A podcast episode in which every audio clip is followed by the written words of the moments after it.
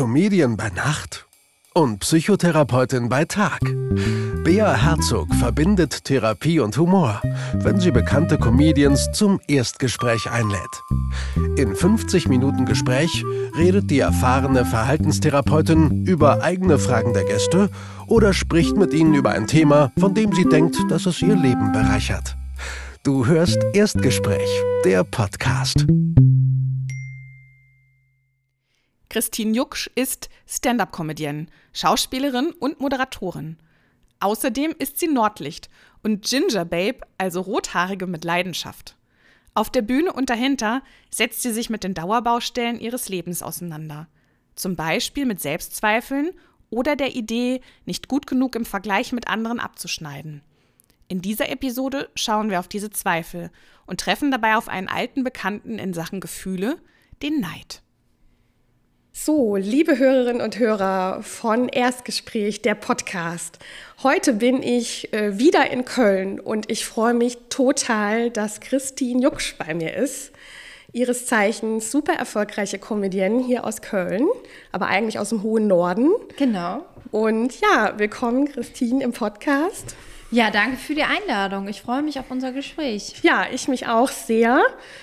Und ich würde dich bitten, äh, sagst du noch mal drei kurze Sätze zu dir? Gerne. Ja, ich bin die Christine Jucksch. Ich bin Stand-up-Comedian, auch noch Schauspielerin und Moderatorin. Äh, alles drei äh, belege ich zeitweise in meinem Kalender. genau, also hauptsächlich bin ich halt Stand-up-Comedian und verdiene damit auch mein Geld. Und äh, genau, das bin ich, das mache ich. Sehr schön. Äh, das sind viele ganz tolle Sachen. Mhm. Und du hast dich heute für die Version äh, im Erstgespräch entschieden, dass du dir ein Thema, eine Frage, eine Aufgabe mitgebracht hast, die wir heute miteinander besprechen wollen. Ja. Und zwar geht es, äh, hast du mir verraten, um das Thema, äh, ich vergleiche mich so häufig mit anderen. Mhm. Und wenn ich mich vergleiche, schneide ich meistens schlechter ab. Mhm. Das habe ich jetzt mal so antizipiert. Ja, ich höre schon den therapeutischen Ansatz genau. daraus. Und äh, manchmal bin ich auch mal, bin ich auch mal neidisch auf mhm. andere. Genau. Magst du mir ein bisschen erzählen, wie du auf dieses Thema gekommen bist?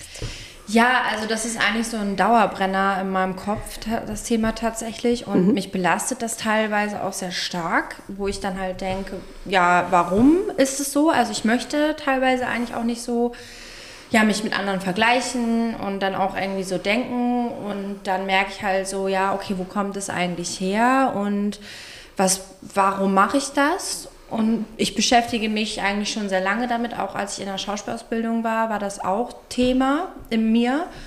Und deswegen, ähm, ich kann mir halt auch vorstellen, dass das auch ein Thema bei vielen ist, weil ich kriege das ja auch so mit, dass auch äh, aufgrund ja von Instagram, wo man sich mhm. ja noch Dollar vergleichen kann und dass das jetzt auch nicht nur im äh, Comedy-Bereich ist unter den Comedians, weil da die Spots ja auch begrenzt sind, dass man sich da mit anderen vergleicht und sagt, oh, der hat mehr, mehr äh, der hat mehr Jobs und ich habe, warum habe ich weniger? Das höre ich wirklich ständig auch im Backstage. Mhm. Und aber ich kriege das auch von Freunden, die jetzt gar nicht in dem Bereich aktiv sind, mit, die dann auch sagen, ja, Instagram, ich sehe dann andere, äh, die da ja erfolgreicher sind oder mehr haben und dann vergleiche ich mich. Warum? Mhm. Ich will das gar nicht. So. Mhm. Ja. Das heißt, dir geht es so, dass wenn du andere KollegInnen triffst oder auf Instagram oder irgendwelchen Social Media Kanälen siehst, was die machen, dass, dass, dir dann automatische Gedanken in den Kopf kommen? Also es ist gar nicht so, dass es, also ich, es ist, glaube ich, so kommt, ist auch stimmungsabhängig natürlich. Mhm. Weil oft habe ich das, freue ich mich auch für die. Also ich freue mich auch natürlich. Und ähm, finde es aber trotzdem, es ist halt in der Branche einfach ein großes Thema, jetzt nicht nur bei mir, sondern auch bei anderen. Und ich finde es halt schade, dass man sich da so vergleicht, weil eigentlich wäre es ja auch schön, wenn man sich da ähm, alle den Raum gibt, aber es ist mhm. natürlich schwierig, weil die Strukturen ja auch teilweise das so vorgeben, dass man ja auch denkt, okay, warum ist, warum hat der jetzt mehr oder die oder mhm. ja, es ist, glaube ich, ein schwieriges Thema und mich belastet das stark und eigentlich möchte ich natürlich, ähm, dass dass es nicht so ist, genau. Aber mhm. ich habe jetzt, also natürlich habe ich den Gedanken, aber ich habe jetzt nicht sofort den Gedanken. Also mhm. so verbittert bin ich jetzt noch nicht, dass ich so denke, Gott, warum hat der jetzt morgen Open Mic und ich nicht so, also so krass ist nicht, aber mhm. ich merke halt schon, dass es ein Thema ist, was, glaube mhm. ich, bei Leuten, die das nicht mhm. machen, nicht so stark ausgeprägt ist. So.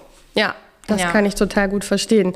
Würdest du sagen, was würdest du denn sagen, löst das für dich für eine emotionale Qualität aus? Also wenn du dich vergleichst, löst es in dir eher eine Ängstlichkeit aus, also dass du äh, den Gedanken hast, okay, ich habe das nicht, ich muss mich noch mehr anstrengen, ich habe vielleicht was falsch gemacht, ich packe die Sachen falsch an oder die Leute denken vielleicht irgendwie schlecht über mich? Also, dass jetzt die Leute schlecht über mich denken, habe ich jetzt gar nicht so im Kopf, sondern ähm, bei mir ist es, glaube ich, eher das, was du zuerst gesagt hast. Ähm, ich weiß gar nicht mehr, was du ähm, Und zwar, Dass das so eine Ängstlichkeit auslöst. genau, also, es ist eher so eine Ängstlichkeit und so eine, aber auch teilweise es sind äh, gut, auch gute Emotionen dabei, wo ich denke, okay, cool, ich freue mich für die Person oder ich denke mir, ah, krass, da will ich auch hin. Was muss ich tun, um auch dort zu landen? Oder was, was hat die Person bis jetzt gemacht, damit, dass sie da ist? Und auf der anderen Seite ist es dann so, okay, warum bin ich da nicht und was habe ich jetzt falsch gemacht oder was, ich streng mich nicht genug an. Dann geht es natürlich direkt so gegen mich selbst und ich denke dann, ja, okay, ich bin, ich, ich reiche da nicht aus und ich habe nicht genug äh, irgendwie was gezeigt oder ich muss noch mehr an mir arbeiten. Genau. Ja.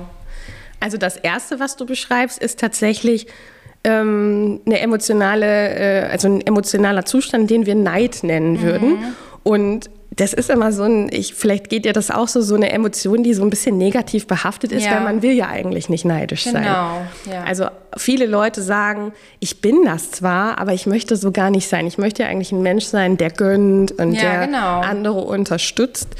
Und da muss ich schon sagen, dass halt jede Emotion, auch wenn sie äh, scheinbar negativ ist, dass sie ihre Berechtigung hat. Und dass sie evolutionspsychologisch uns dabei hilft, Situationen besser zu verstehen und dementsprechend handeln zu können. Und Neid ist tatsächlich dann angebracht, wenn jemand was besitzt, in Anführungsstrichen besitzt, ähm, was uns eigentlich selber zustehen würde. Und ähm, das kann sich manchmal ungerecht anfühlen, aber im Endeffekt hilft Neid uns dabei, uns für uns selber äh, Vorteile zu verschaffen. Also es ist ein Antriebsmotor, eine Energie, die durch diese Emotion freigesetzt wird, dass wir uns genau um das kümmern können, was du gerade beschrieben hast. Also, dass du dann sagst, okay, dann überlege ich, was hat der gemacht, was könnte ich auch noch machen. Also, das ist letztendlich eine, eine Antriebsfeder. Also, deswegen würde ich sehr dafür Werbung machen, dass man öfter mal neidisch ist. Ja, okay. Also jetzt gerade, wo du das gesagt hast, klingt natürlich total logisch auch. Und Ja. ähm, ja, trotzdem löst das jetzt auch gerade so ein bisschen in mir auch so ein ungutes Gefühl aus, weil ich so denke, ja, okay, ich weiß, was du meinst und diesen Antrieb spüre ich dann auch und das bringt mich dann auch teilweise woanders hin oder bringt mich dann weiter oder ich neige dazu, dann noch mehr zu überlegen. Ja, eigentlich ist es ja auch, also, aber für mich fühlt es sich dann auch so nach, nach einer großen Anstrengung teilweise an. Genau, Ja. das ist dann so der zweite Aspekt, dass wenn wir uns sehr damit beschäftigen, wenn du dich sehr damit beschäftigst, was das für dich Negatives bringt, also was du nicht hast, was der andere noch mehr hat, dann kann sich das schnell in so ein ungutes, nagendes Gefühl äh, übergehen und dann spürt man sehr so die eigene Unzulänglichkeit. Und das ist wahrscheinlich ziemlich anstrengend, oder? Ja, ja. genau. Das kann ich verstehen. Mm, Also, wenn man jetzt mal davon ausgehen würde, dass der Neid eigentlich was Gutes ist und vielleicht bei dir nur manchmal in Situationen vorkommt oder manchmal zu intensiv ist, hast du äh, Strategien schon entwickelt, wie du das dann abschwächst? Also ja, tatsächlich. Also wenn ich jetzt so merke, ich bin neidisch auf eine Person, dann versuche ich mir schon auch den gesamten Kontext anzuschauen. Also auch zu überlegen, okay, worauf bin ich jetzt genau neidisch und ähm, was, warum genau? Also wahrscheinlich ist es halt so, dass die Person was hat, was ich auch gerne haben möchte. Und dann versuche ich halt mich zu reflektieren und auch den Kontext der Person und dann zu überlegen, okay, was habe ich, was die Person mir vielleicht schon mal gesagt hat, was sie gerne haben möchte und was ich aber schon besitze. Super. Ja, danke. Ich, ich habe hab viel Zeit tagsüber. genau. Du hast die ganzen Tools schon durchgemacht. Ja, aber das, das hilft mir dann, also dass so diese Reflexion, man, man einen Step zurücktreten, nicht in der Emotion bleiben und zu überlegen, okay, was, was habe ich eigentlich, was die Person vielleicht möchte und was habe ich überhaupt schon erreicht, wo es halt gar nicht, wo ich halt gar nicht neidisch sein muss eigentlich. Und das ist natürlich dann total hilfreich, weil man dann auch merkt, okay, dieses dieses nagende Gefühl, was du gerade beschrieben hast, das ist ja auch mhm. so, oh mein Gott, man weiß gar nicht weiter und mhm. man fühlt sich so hilflos. Und mhm. wenn man dann aber zurücktritt und merkt, so, okay, ich gucke mir das einmal nochmal in Ruhe an, mhm. dann beruhig, beruhige ich mich eigentlich. Also als wenn ich jetzt so total ja. ausraste. Ja. aber du weißt, was ich meine. Man beruhigt total. sich dann so ein bisschen. Genau. Also wenn man das nicht kann, so wie du es jetzt beschrieben mhm. hast, dann kann das schon gerne mal da drin enden, dass man sich so richtig darin festnagt. Du hast vorhin das Wort Verbitterung benutzt. Ja das ist tatsächlich, kann eine Folge sein und dann nagt man sich da so rein und dann steigert sich das gerne mal richtig in so Wut und Hass. Mhm. Ne? Dass man dann eher beim anderen äh, bei, bei dem Zielobjekt, sage ich mal, bei dem Objekt der Begierde, was man eigentlich gerne selber hätte, dass man dann so Hass und so, so, so, so abwerten und verbittert wird. Das ist natürlich nicht so empfehlenswert, sondern eigentlich macht man es genau so, wie du es beschrieben hast. Man guckt sich an, ne? ähm, ist der Neid gerechtfertigt? Und er ist ja dann manchmal auch gerechtfertigt, wenn jemand was bekommt oder für was belohnt wird, was eigentlich auch tatsächlich einem selber zustünde. Mhm. Oder? Ich glaube, das kennen wir so in der Branche, ne? Ja. dass man, dass andere was bekommen aus Glück oder weil sie einfach nur am richtigen Ort waren zum ja. richtigen Zeitpunkt, so, genau. äh, was wir aber selber genauso verdient hätte. Mhm. Ne? Und wenn der gerechtfertigt ist, aber trotzdem so zu intensiv ist, dann machst du was, das nennen wir in der Psychotherapie ein Gefühl abschwächen. Mhm. Das heißt, wir machen, wir nehmen so eine achtsame Haltung ein, eine Haltung von oben, mhm. eine, so eine Hochsitzhaltung.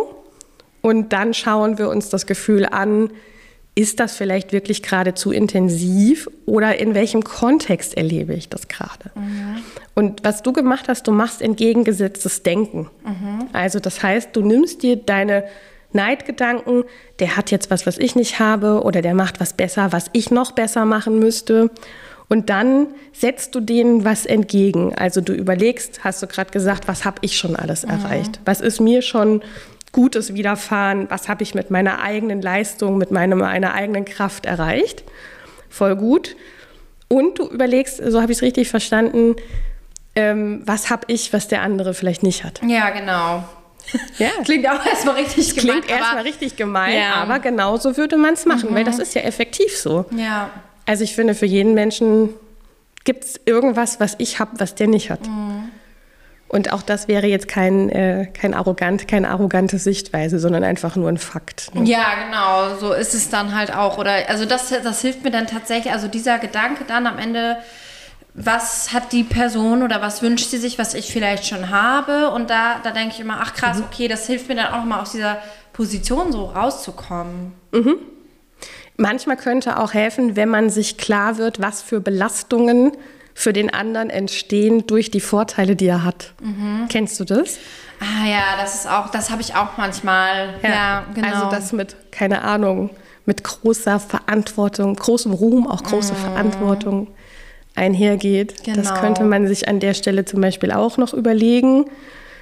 Ähm, oder welchen Vorteil ich vom Vorteil des anderen habe. Mhm. Würden dir da Sachen einfallen, wenn du dich mit jemandem vergleichst, der zum Beispiel wahrscheinlich geht so um Auftritte oder um Gigs oder genau, um Engagements, ja. Ne? Ja. Ähm, wenn du dir überlegst, welche Vorteile du hast durch die Vorteile, die der, mit dem du dich vergleichst? Okay, ja, ich weiß, was du meinst, aber mir fällt kein Beispiel ja. ein. Also ich denke mir manchmal, okay, wenn dieser Comedian, diese Comedian oder dieser Comedian jetzt die Spots spielt, die ich auch gerne hätte, dann werden vielleicht für mich andere frei. Ah, stimmt, ja, sowas habe ich auch schon mal gedacht, ja. ja also dann wird jetzt ja. eine Lücke frei, in die ich da kann, direkt da kann ich rein. Kann. Genau. Nee, das stimmt tatsächlich. Okay, sowas habe ich auch schon mal gedacht. Ja, ja. genau. Das wäre auch so ein Gedanke, den man Neid entgegensetzen mhm. könnte. Ja. Und ich habe gesagt, also was du so schön von selber schon machst, ne, du schwächst den Neid ein Stück weit ab. Und jetzt haben wir über entgegengesetztes Denken gesprochen. man könnte, also verführt dich, ich frage mal so rum, verführt dich dein Neid auch etwas zu tun? Also auf der Handlungsebene hast du manchmal, du hast gesagt, deine Handlungsebene wäre eher, dich selber so in Frage zu mhm. stellen und dich selber so da drin zu verlieren. Aber hast du äh, noch andere Handlungsimpulse, mit dem Neid irgendwas zu machen? Also auf jeden Fall. Also da vergleiche ich mich immer mit so diesem ähm, VWL-Modell, äh, das ich mal an der Uni hatte. Mhm. Äh, Angebot und Nachfrage. Mhm. Ich weiß nicht, ob du weißt, nee, worauf ich hinaus will. Ich weiß nicht, worauf okay. ich... Cool. Ähm, ich weiß auch gerade nicht, vielleicht bin ich jetzt auch vollkommen falsch abgebogen, aber wir gucken mal nach. Ja. Ähm, genau, und zwar wenn ich... Ähm, also mir, mir bringt das halt immer so ein bisschen so einen Antrieb. Mhm. Also wenn die, sag ich mal, die Konkurrenz hoch ist, mhm. dann merke ich halt, ich möchte ja auch besser werden, damit ich quasi auch mhm. vielleicht äh, in Anführungsstrichen besser werde als die in, mhm. ja, Konkurrenz. Und das ist halt dieses ja, VWL, mhm. weiß ich, wie man dieses Modell da nennt, aber du weißt es auch nicht. Ich weiß es auch nicht, aber das klingt so, als würde es um Motivation genau, gehen. Genau, also okay. quasi meine Motivation steigt dann so mhm. ein bisschen. Und ich merke, ja, eigentlich kann ich äh, diesen Neid und diesen Gedanken auch entgegenwirken, indem ich halt einfach besser werde. Voll gut. Ja. Also auch genau das ist ja das, wo der Neid dich hinbringen möchte. Ja. Also das heißt, eigentlich nutzt du schon genau die evolutionäre Funktion von Neid zu deinem Besten aus. Ach, ich wusste es. Super, Chrissy. Ja. Ja. Okay. Also destruktiver Neid wäre, ich mache den anderen schlecht, ich mhm. hakel mich, ich fange vielleicht solche, äh, keine Ahnung, solche Aktionen an, wie dass ich sabotiere mhm. oder dass ich andere schlecht mache oder dass ich es auf mich selber nehme und nur noch mich total schlecht mache. Mhm. Also mich darin verliere, was alles an mir scheiße ist. Und dann mhm. entwickelt sich so ein Selbsthass. Ne? Ja, ja, und das beobachte ich halt auch, ähm, sag ich mal, bei vielen Kollegen mhm. oder Kolleginnen, ähm, dass ja, man dieser Neid einem dann auch teilweise zerfrisst und die Personen dann halt so neidisch sind mhm. und so mhm. frustriert und das auch gar nicht mehr merken mhm. und dann schlecht über andere reden oder ja, und das möchte ich halt einfach gar nicht. Also ja. natürlich denke ich mir manchmal so alleine meine Sachen, aber mhm. das mache ich ja mit mir aus. Aber ich möchte halt nicht, weil ich kenne das halt und ich finde es so unangenehm, wenn man halt mit anderen, bei anderen Kollegen lästert, in mhm. Anführungsstrichen, nur weil die halt irgendwo anders sind. Und mhm. ich denke mir, die Person hat halt auch hart äh, auf eine Art und Weise dafür gearbeitet ja. und hat es dann auch verdient, da zu stehen. Also ich gehe halt eigentlich immer davon aus, mhm. dass jemand, der wo ist, wo ich sein möchte, das auch verdient hat, da zu sein. Mhm. Im besten Fall. Natürlich nicht alle, aber mhm. also so weißt du weißt, was ich meine. Ich weiß total, was du meinst. Sehr gut. ja. ja. Also die allermeisten Kollegen, nicht alle, alle, aber die allermeisten arbeiten sehr hart für das, was sie mhm. tun.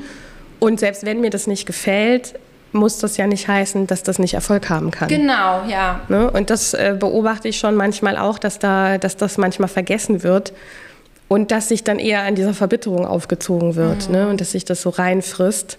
Und ich, ich finde das so schade, weil man übersieht ja total, was man selber geleistet hat und äh, da sieht man, dass dieser Vergleich einfach null hilfreich ist. Mhm. Also, dass der, ne, ich vergleiche mich mit dem anderen, dann werde ich neidisch, weil der andere scheinbar was Besseres hat. Ich nutze das nicht, so wie du, als Antrieb, um noch besser zu werden ja, für mich. Ne? Genau. Ne? Und was du da gerade als ähm, Technik auch wieder geschildert hast, kann ich dir übersetzen. Ähm, du hast dich dafür entschieden, dich an deinen Werten zu orientieren. Mhm. Also finde immer, wenn man äh, wenn man mit dysfunktionalen Emotionen zu tun hat, also Emotionen, die einem, die eigentlich sind alle Emotionen unsere Freunde, aber nicht jeder tut uns halt so gut. Mhm. Ne? Aber wenn wir da so hängen bleiben, kann uns schon auch helfen, dass wir uns daran erinnern, wie möchte ich mich eigentlich verhalten, dass ich der Mensch bin, der ich gerne sein möchte. Mhm. Und das machst du. Ne? Du erinnerst dich dann, okay, eigentlich möchte ich kein Mensch sein, der anderen was missgönnt oder der andere schlecht macht. Ne? Also das würde für so einen Wert sprechen wie mhm. Loyalität oder Empathie.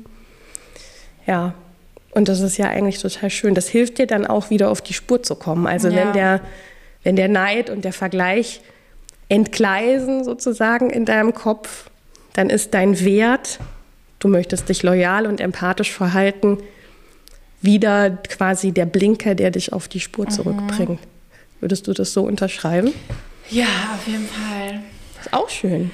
Ja. Also auch schon wieder von dir selbst heraus eine Technik, die äh, total hilfreich wäre, ne? Ja, das stimmt. Ja. Also, aber das ist halt wirklich was mich halt auch so sehr stört, wenn halt so jemand so ist und ich sehe das dann und ich finde es halt schade und das, ja, genau, also da denke ich dann, so möchte ich halt dann auch am Ende nicht werden oder sein. Ja. ja.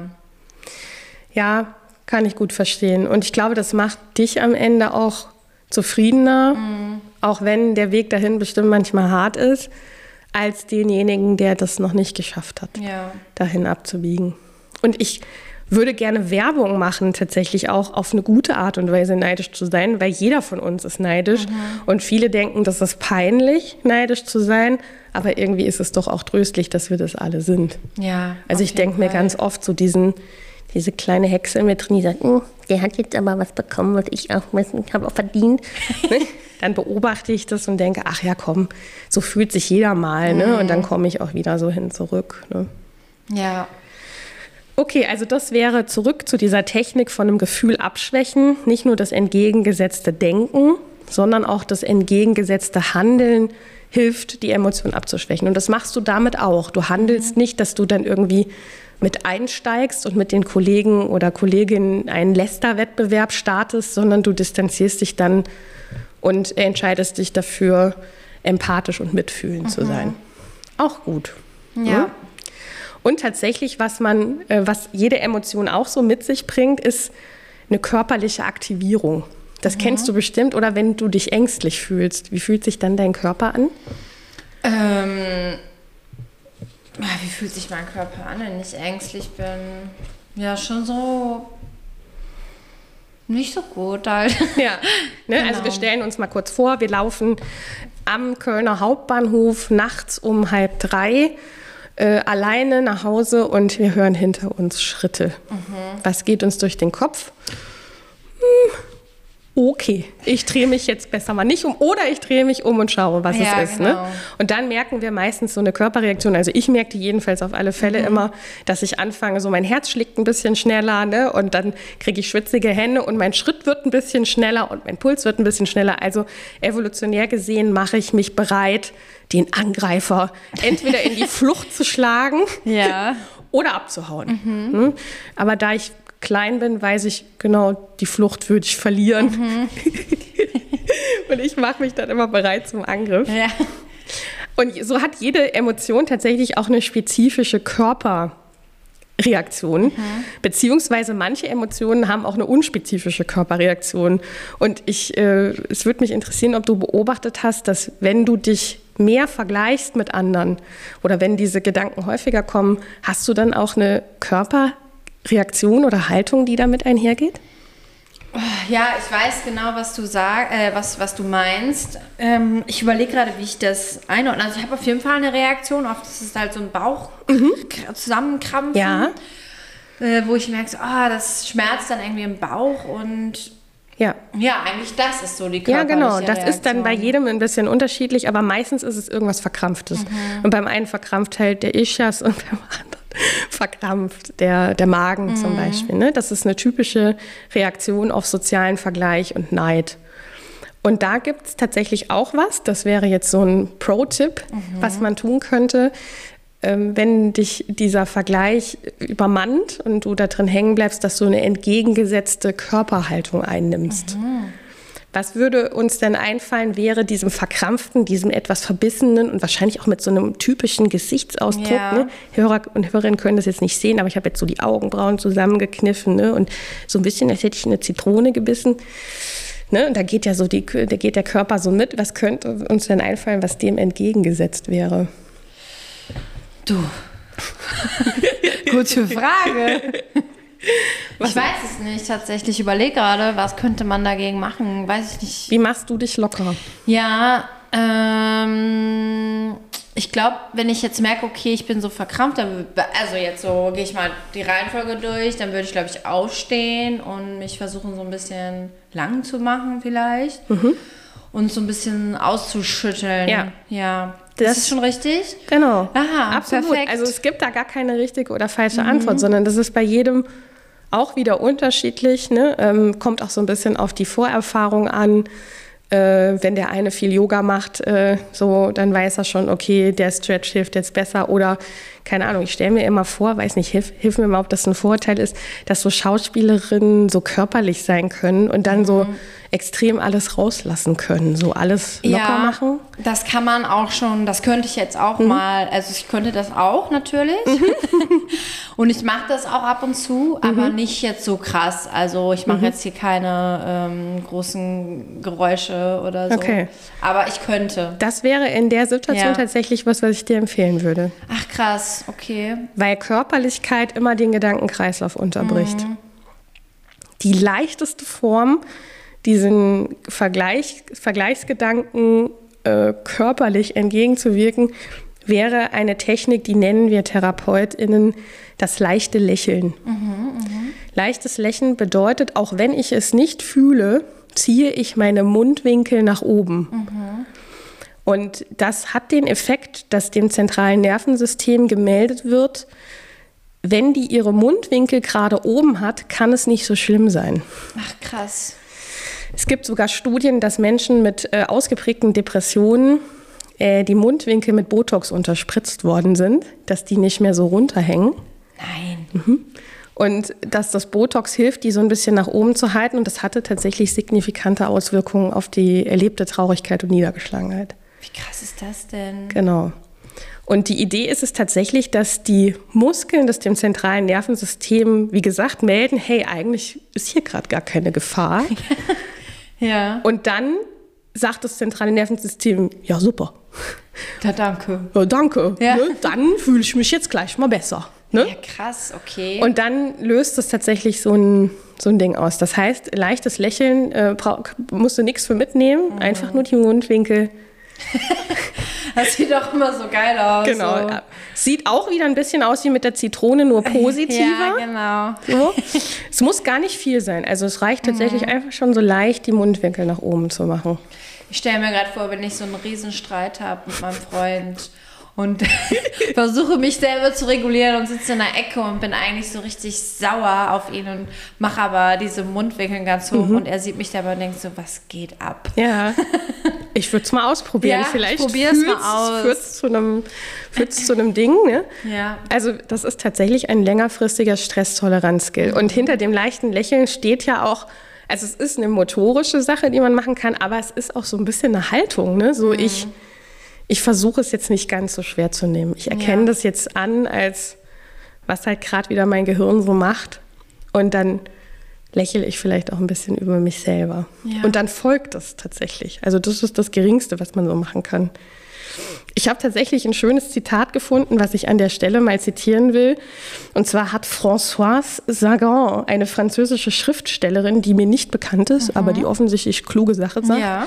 hat gesagt, ähm, to jealousy, nothing is worse frightening than laughter. Ja.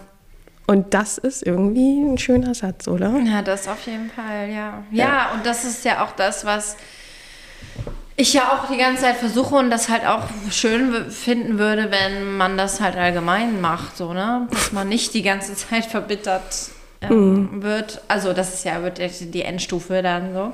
Ja. Aber ja, das würde ich mir halt auch wünschen. Begegnet dir das viel, so Verbitterung? Ja, tatsächlich. Ich finde das, deswegen habe ich, glaube ich, auch das Thema so gewählt, weil es halt, ähm, ja, einfach auch oft nicht gespiegelt, das wäre jetzt ja was anderes, aber ich krieg's halt mit und das finde ich dann tatsächlich immer sehr schade, weil es mich dann auch immer so bedrückt und ich weiß ja, ich, ich weiß ja, dass ich dann auch so die, die Emotionen habe, aber ich versuche das dann irgendwie anders zu regeln und ja, Ich finde, das ist auch ansteckend. Ne? Gefühle können ansteckend Total. sein. Und wenn man ein sensibler Mensch ist, dann nimmt man das natürlich auch so mit als Schwingung von der Umgebung. ja, Also ich kenne auch Auftritte, wo ich alles gefühlt habe, außer Freude am Spiel. ja. So, ja, es ist halt so. Ja. Genau, das Umfeld oder mit den Leuten, mit denen man dann so zusammen ist, äh, löst Mhm. halt auch viel in ein Au in, ja. Ja, genau. Mm. Ist es so, dass wenn du diese Vergleichsgedanken hast, ähm, hast du gesagt, äh, also ich vergleiche mich dann, ich sehe dann, der hat das schon oder der hat, die hat das schon erreicht und ich noch nicht. haben wir jetzt festgestellt, das löst auch ein bisschen Neid aus, aber auch ein bisschen Ängstlichkeit. Mhm. Ängstlichkeit inwiefern? Mhm. Angst wovor? Äh. Die, die, Frau stellt lauter ja, so schwierige Fragen. Angst. Ja, äh, gute Frage. Also ich habe das, das, was mich halt ängstlich macht, ist, glaube ich, eher der Punkt, dass ich dann auch Angst habe. Ja, das ist auch Angst. Jetzt habe ich gerade versucht mhm. zu überlegen, ob das wirklich Angst ist. Mhm. Eine Angst, dass ich halt nicht genug bin da in mhm. dem Moment. Jetzt habe ich es ausgesprochen. Ja, das ist mhm. genau. Aber es ist, glaube ich, dann in dem Moment so, ja, okay, vielleicht bin ich auch nicht. Mhm. Also vielleicht schaffe ich es auch nicht. Ja. Und das ist natürlich schon das, wo ich dann auch selber, dann merke ich so, okay, da werde ich dann traurig und da merke ich, aber es kommt halt auch aus, ja, vielleicht meiner Kindheit, dass mhm. ich da auf das Gefühl nicht, dass ich da auf das Gefühl hatte, ja, ich, mich, ich reiche nicht aus. Mhm. Und das habe ich auch schon sehr oft äh, hinterfragt, also mhm. mich selber da versucht zu reflektieren, weil ich natürlich auch merke, man geht ja auch auf die Bühne, weil man ja natürlich irgendwie was, eine Emotion da füllen möchte, die vielleicht man früher jetzt nicht so äh, bekommen hat. Und das natürlich dann auch ganz oft so Gegend also das so konträr ist einfach, weil man möchte ja irgendwie da auffallen und auch vielleicht irgendwie dieses Gefühl, ich reiche aus, da füllen auch teilweise auch auf der Bühne vielleicht mhm. und dann aber merkt so, okay, dann im Vergleich mit anderen merkt man so, ach, ich bin doch nicht, ich reiche doch nicht. Mhm. Also es sind halt so ganz komische, nicht komisch überhaupt nicht, aber es sind so ganz tiefliegende Gefühle mhm. und Emotionen und die, die ich natürlich ja versuche da einfach auch einzuordnen. Psychoedukation. Alle Menschen verfügen über gewisse Grundeinstellungen zu sich selbst und der Welt. Zum Beispiel, ich komme gut in der Welt zurecht oder ich bin es wert, gemocht zu werden oder ich kann mir Sicherheit schaffen. Dies nennt man dann Grundannahmen. Den meisten Menschen sind diese Grundannahmen nicht bewusst. Sie zeigen sich aber oft dann in sogenannten Glaubenssätzen. Und dies wiederum sind automatische Handlungsanweisungen. Also sie können unseren Alltag und unsere Beziehungen bestimmen. Zum Beispiel, nur wenn du dich anstrengst, dann kannst du auch Leistung bringen. Menschen schlagen sich häufig mit Grundannahmen und Glaubenssätzen herum, die aus ihren früheren Erfahrungen stammen, aber heute nicht mehr sinnvoll sind. Zum Beispiel, ich bin es nicht wert, gemocht zu werden, ich bin blöd. Häufig hat das dann negative Emotionen zur Folge. Diese Gedanken reiche ich aus, ähm, glaube ich, so ein Selbstwertthema sind. Mhm. Und Selbstwertthemen sind nicht gestern irgendwie verursacht worden, ja. sondern die kommen schon meistens von früher und sind auch oft gar nicht in den schlechtesten Absichten entstanden. Mhm. Also natürlich gibt es auch Umstände, sage ich mal, die offensichtlich schlecht sind, aber es gibt auch Umstände, die sind gar nicht so offensichtlich schlecht und trotzdem nimmt man sich für sich so die Grundannahme, wir würden das eine Grundannahme mhm. nennen, ähm, die Grundannahme mit, so wie ich bin, reiche ich nicht aus. Mhm. Und die kennst du. du mich gerade angeguckt hast. ja, die kenne ich. Ja, okay. Ja, die kenne ich auf jeden Fall und ähm, damit beschäftige ich mich halt, glaube ich, auch äh, mhm. sehr oft ich weiß jetzt nicht, ob ich es jetzt einmal am Tag tue, aber es ist halt mhm. schon so, wo ich denke, ja, es ist halt dann auch teilweise nicht so förderlich, wenn man halt in so einem Job arbeitet, wo man noch mehr äh, mit, dieser, mit, diese, mhm. mit dieser Thematik konfrontiert ist.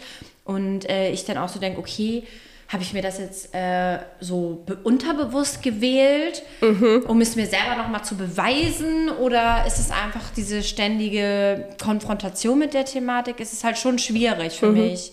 Mhm. Ja dieser Stand-up-Comedy-Kontext ist natürlich einer der brutalsten für diese Geschichte. Ja. Weil man, Schön, danke. Ja, ja, weil man natürlich so instantly auf die Reaktion vom Publikum angewiesen mhm. ist. Und wenn man das, was man hat, nicht, nicht zündet, kann sich das natürlich ganz schnell wie eine Zurückweisung mhm. anfühlen. Und ich denke mir das auch oft, äh, so verdammt, hätte es nicht Makramee-Flechten sein können. Ja, genau. So, ne? äh, aber nein, du musst ja witzig auf der Bühne sein. Mhm. So. Äh, hm. Also bringt, also was bringt, was bringt dir Bühne? Also mir bringt das, ich glaube, ich bin als Stand-up-Comedian eher noch an dem Punkt, wo mir Bühne wo ich das für mich mache, also um Mhm. mir irgendwie, um ne, nicht um nicht ums Publikum zu beglücken, sondern um mir irgendwie was so. Wird das Ja. anders? Ob es anders wird? Ja, wird, wird das irgendwann, dass Ähm. man wirklich entertainen will und weiß, okay, man kann das und dann. Ja, doch, also das, das auf jeden Fall. Also mittlerweile bin ich schon an dem Punkt, wo ich weiß, okay, ich bin halt äh, da auch sehr unterhaltsam und mache das auch, um Leute zu unterhalten. Natürlich gehe ich immer mit einer Ambition auf die Bühne und möchte hier das Beste geben und möchte halt so mich auch gut fühlen. Also mir geht es auch um mich, also natürlich sehr stark, dass ich mich gut fühle und bestätigt fühle. Aber es geht mir auch, das klingt auch so richtig, so richtig krank eigentlich, wenn man das so sagt. Aber es ist ja Nee, so. es ist, und ich also- glaube, dass es auch viele Künstler fühlen und vielleicht auch viele dann aber auch nicht so ausdrücken würden. Ja, und ähm, naja, aber es geht mir natürlich auch um das. Ich merke ja, dass die Leute dann Spaß haben und das finde ich dann auch schön. Ja. auch. Also, auch schön. Ja, klar. Also ich meine, ja. Aber trotzdem, egal was auf der Bühne oder vom Publikum zu dir kommt, hat es noch nicht ausgereicht, um die Idee, ich reiche nicht aus, so wie ich Nein. bin, zu korrigieren. Na, also schon. Nein, nicht so direkt, nein. Gut, Widerstand. Ja, gut. genau. ja, total. Äh, boah, das ist, glaube ich, ja, ich, ich, ich nicht hadere damit, sondern ich bin da halt immer noch im Prozess, glaube ich. Und ich merke schon, dass, das, dass da auch viel passiert ist. Ähm, aber ich halt auch immer noch in diese Thematik komme, ja, das reicht nicht aus. Und dann auch, ja, oft traurig werde und denkst so, ja, das ist schon doof, dass du so denkst über dich selbst. Ja. Ja. das ist schon mal der erste Schritt tatsächlich. Ja. Ja. Das ist gut. Also ich finde immer, dass wenn man schon mal seine Falle bemerkt, dass man wieder reingetappt ist, kommt man schneller wieder raus. Ne? Viele sind sich ja der Falle, ich habe eine, einen automatischen Gedanken, oh nein, ich habe nicht gut performt und der macht das besser als ich. Dahinter steht dann, ich muss mich immer ganz doll anstrengen, sonst äh, erkennen die Leute nicht, was ich wert bin. Und dahinter steht meistens diese Grundannahme, ich reiche nicht aus. Ne, das ist so ein Bedingungsgefüge, glaube ich, was viele kennen. Und der erste Schritt ist, sich dessen, des Gefüges bewusst zu werden. Was Ja. nicht heißt, dass es dann nicht undankbar ist, dass man jedes Mal wieder rausklettern muss. Ne? Ja, klar, ja. Ich habe noch so zwei Ideen, was man, äh, was du tun könntest, Mhm. äh, könntest, ne? Das ist äh, quasi, oder wo ich dich fragen wollte, ob du das kennst, diese, dieser, dieser Vergleich, diese Gedanken, ne? Oh je, der kann das besser, kommt ja meistens aus dieser Grundannahme, ich reiche nicht. Hast du das eher im Gespräch selbst mit den Leuten oder hast du das, wenn du es irgendwie, wenn du im stillen, stillen Kämmerchen sitzt? Ich habe es eher, wenn ich im stillen Kämmerchen sitze, tatsächlich. Okay. Weil vor Ort, also wenn ich jetzt, ähm, da merke ich eigentlich schon mal so, eigentlich ist alles gut. So, ich habe es dann eher so, wenn ich alleine bin oder nicht mal, noch nicht mal alleine, aber wenn ich so merke, ich bin jetzt in mir, Ja. mit mir beschäftigt, ja. Also das ist dann meistens so ein Aufbereiten der Situation. Genau, Nochmal. ja. Wir haben gerade das und das besprochen oder wir haben, ich habe das und das gemacht und der andere hat es vielleicht besser gemacht oder ist besser angekommen. So, das Mhm. ja, ist dieses. so. Ja, genau. Manchmal verliert man sich ja dann so in diesen Grübelspiralen und richtet eigentlich die Aufmerksamkeit eher komplett auf das eigene Versagen, sage Mhm. ich mal. Also ist das, würdest du das so, ich habe es jetzt drastisch Ja. ausgedrückt, ne? Aber so wäre es wahrscheinlich so ein bisschen. Ja, Ne? auf jeden Fall, natürlich. Also ich, ich, es gibt da, glaube ich, genug Beispiele, wo ich eigentlich dachte, ja, also eigentlich das, was ich tue, reicht aus. Und dann hinterher merke, okay, irgendwie doch anscheinend nicht. Also dann, dann bin ich halt schon wieder in dieser Fragestellung, reicht es wirklich aus? Und dann, ja genau, bin ich dann schon, was hattest du jetzt gerade gesagt? Ähm, Nicht gut genug oder ich reiche nicht Ja, aus. genau, ja, dann ist es schon der Ja. Gedanke wieder da. Also eine Sache, die man noch trainieren könnte an der Stelle, wäre so Aufmerksamkeitslenkung. Also man richtet ja dann sehr die Aufmerksamkeit und Wahrnehmung auf das, was man falsch gemacht hat, wo man nicht ausgereicht hat, wo man, also wo man im Vergleich sozusagen schlechter abschneidet. Und das kann, also das wäre zum Beispiel ein Training, was ich auch regelmäßig äh, mit Menschen übe, dass ich sage, okay, in den nächsten Interaktionen, sei es in den Medien oder sozialen Medien oder persönlich, achtest du mal darauf, nur ähm, beim anderen Dinge zu finden, die du entweder total sympathisch findest, mhm. das macht ja auch eine Bindung und dann ist der Vergleich nicht mehr so stark, oder du suchst mal nach Fehlern. Mhm. Also du suchst mal gezielt nach Dingen, die der einfach nicht gut kann. Ja. Ein bisschen machst du es ja schon. Ne? Ja. Und das äh, wird oft so einer Zäsur unterlegt, oh, das macht man ja nicht. Ne? Man darf doch nicht beim anderen. Doch, man darf schon. Ne? Mhm. Ne? Weil man hebt ja dadurch einen anderen auch auf den Podest. Ja, so, total. Ja. Was, was eigentlich gar nicht angemessen ist und wo derjenige wahrscheinlich auch gar nicht mhm. drauf gehört.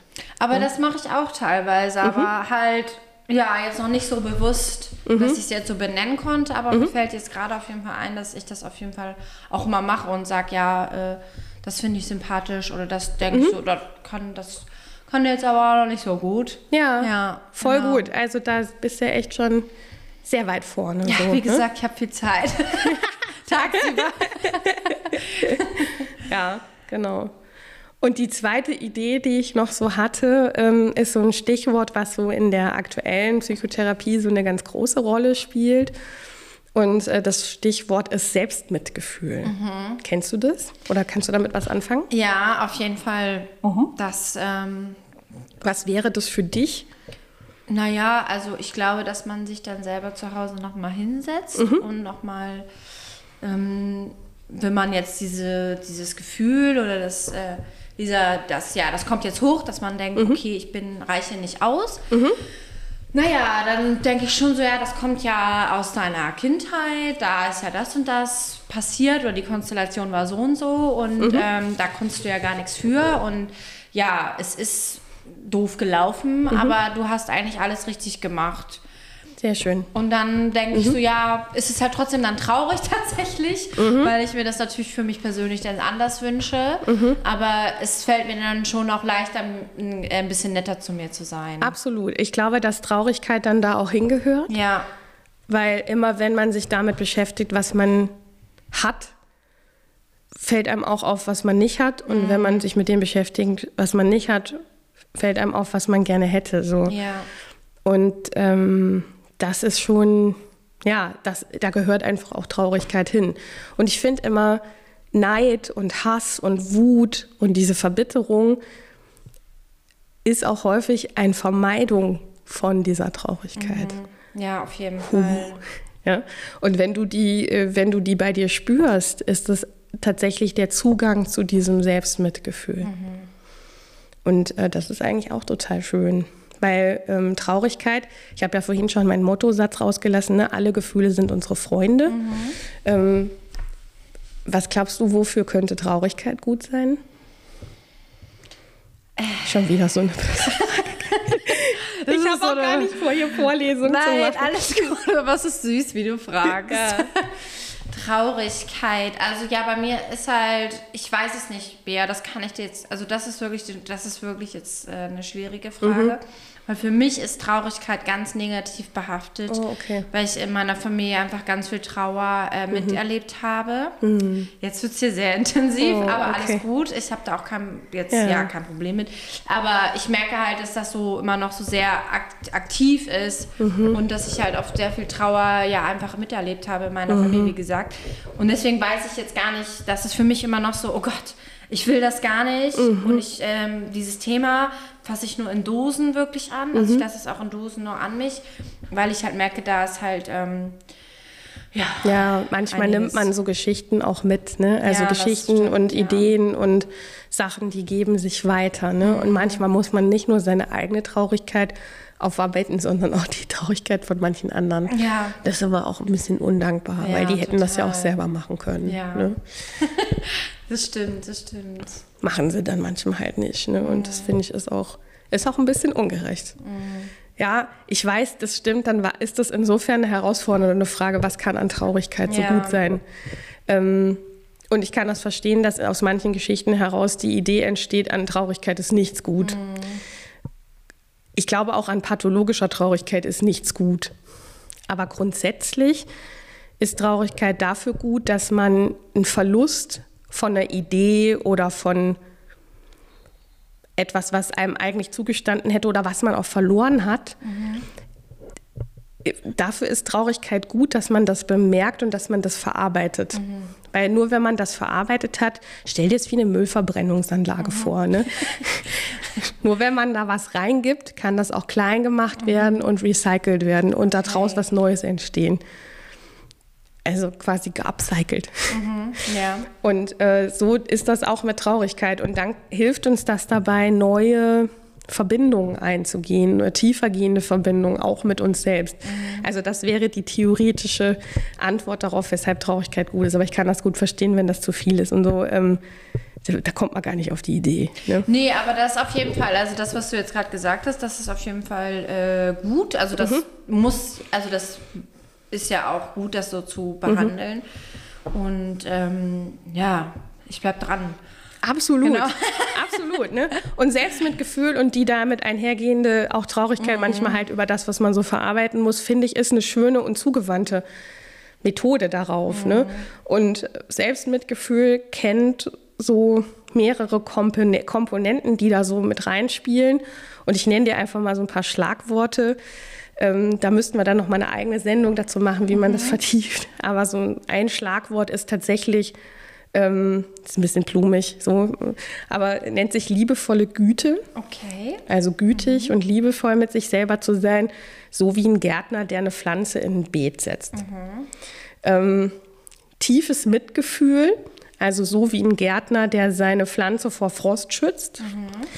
Ähm, Mitfreude für andere kann auch sehr entgegengesetzt dem Neid sein, also wie ein Gärtner, der so seine ersten, durch den ersten Schnee die Blumen sprießen sieht und Gelassenheit. Mhm. Wie ein Gärtner, der äh, weiß, okay, Regen und Schnee tun jetzt auch mal so einer Pflanze ganz gut. Mhm. Es wird schon, wird schon, die Sonne wird schon wieder kommen. Mhm. Das sind so vier Komponenten, die so dieses Mitgefühl, Selbstmitgefühl so beinhalten. Und das kann man tatsächlich trainieren. Durch Meditation oder durch äh, sich dem einfach so hinwenden. Ne? Aber es ist natürlich auch das hört sich jetzt groß an, ne? Nee, ich finde das eigentlich ganz schön. Mhm. Auch dieser Blumenvergleich. Ja. ich mag das. Ja. Genau, nee, das äh, klingt doch total logisch. Und jetzt gerade merke ich auch so komplettes. Mhm. Ähm, äh, es fällt mir auch immer wieder auf, wenn ich jetzt zum mhm. Beispiel, weil wir haben jetzt, wir sind mit Neid angefangen, mhm. wir sind mit, ja, wie, wie, wie ist es bei anderen, mhm. wie vergleicht man sich mit anderen? Und jetzt sind wir bei so einer tiefen Emotionen mhm. gelandet, die mhm. halt auf der alles sozusagen aufbaut. Ja. Und das finde ich echt immer so spannend mhm. und beobachte das auch, ja, jetzt nicht nur bei mir, aber bei mir ist es dann immer mhm. so, okay, wenn ich das fühle, dann weiß ich so, okay, da mhm. rührt das alles so her. Mhm.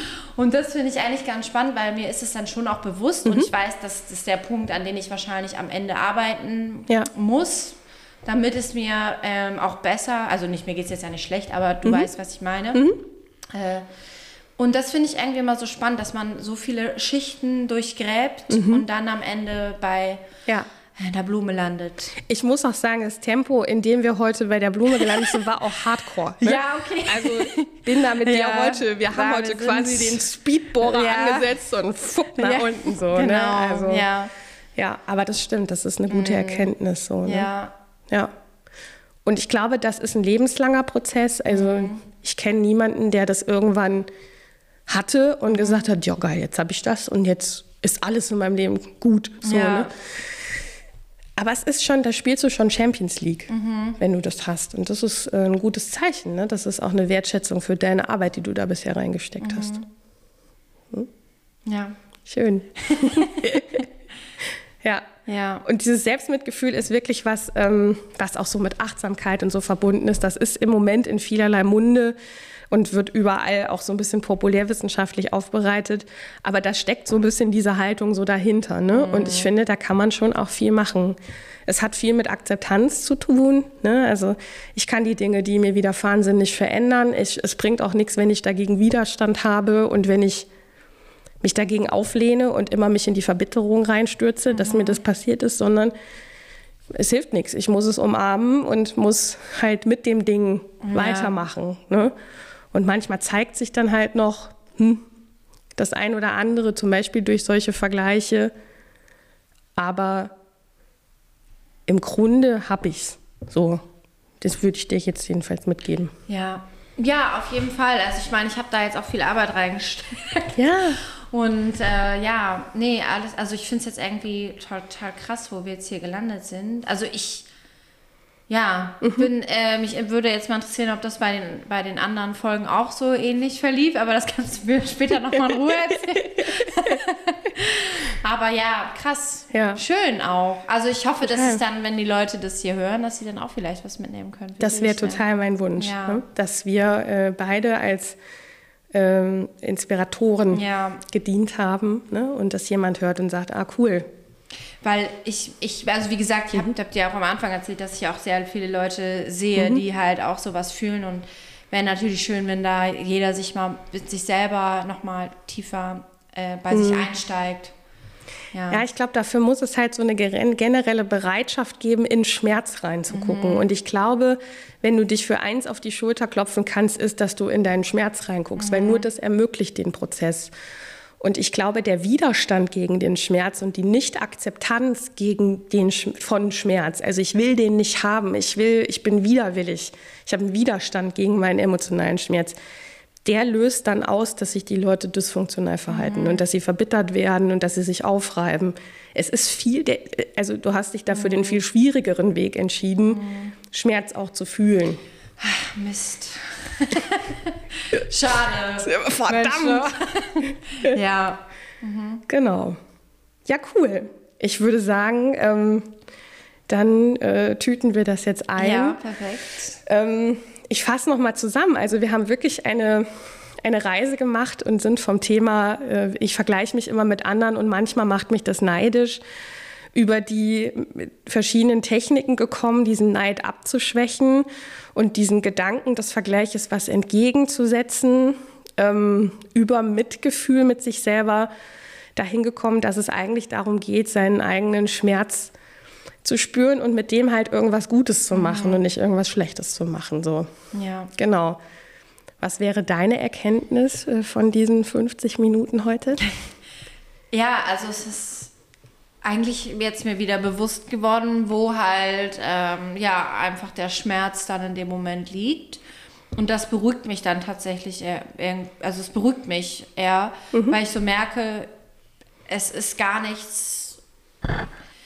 Ich kann daran arbeiten und ich mache, ich gebe mein Bestes, aber es ist halt auch, ja, ich weiß nicht genau, wie ich das jetzt beschreiben soll, aber es ist ich habe mich jetzt nicht äh, aktiv bewusst dafür entschieden. So würde ich es mhm. jetzt vielleicht sagen. Also ich habe mich, also dieser, diese Schmerz oder diese Trauer, die mhm. kommt ja auch von außen mhm. teilweise. Oder ja, weißt du, was ich meine? Mhm.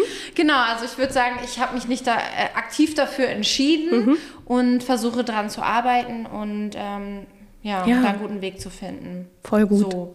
Sehr schön. Ja. Vielen Dank, Christine. Gerne. Für deine Offenheit und deine Inspiration. Bin mir sicher, dass das inspiriert hat. Und ja, liebe Hörerinnen und Hörer, ich würde sagen, äh, folgt Christine auf Instagram. Ja. Da ist ganz viel tiefer Content, ja, der vermittelt wird. Genau. ähm, Christine freut sich. Ähm, Christine ist auf Solo-Tour unterwegs. Plan A wird durchgezogen, mhm, heißt das Programm. Ja. Unbedingt empfehlenswert. Und ja, äh, lasst ihr Liebe und ein Follow da und ähm, lasst euch inspirieren. Mhm. Vielen Dank, Christine, für deine Zeit. Sehr gerne. Ja, macht's gut. Bis bald. Tschüss. Das alles wäre nicht möglich ohne ein großartiges Team. Interviews und Fachredaktion Bea Herzog. Produktion und Marketing Denise Kalter. Sounddesign Matthias Herzog. Coverart und Fotos Vanessa Weber von Megusta Media. Sprecher Michael C. Koch. Wenn dir diese Episode gefallen hat, dann folg uns doch auf Spotify oder Apple Podcasts und lass uns gerne eine Sternebewertung da. Du kannst uns auch unterstützen, indem du deinen Freunden von diesem Podcast erzählst oder uns auf Instagram unter Erstgespräch folgst. Wenn dich die heutige Folge tiefergehend beschäftigt hat, dann schau doch in unsere Show Notes, da findest du Hilfsangebote. Schreib uns deine Frage für die nächste QA-Session oder falls du Interesse an einer Kooperation hast auf Instagram oder eine Mail an erstgespräch.beaherzog.de. Es war mir eine Freude.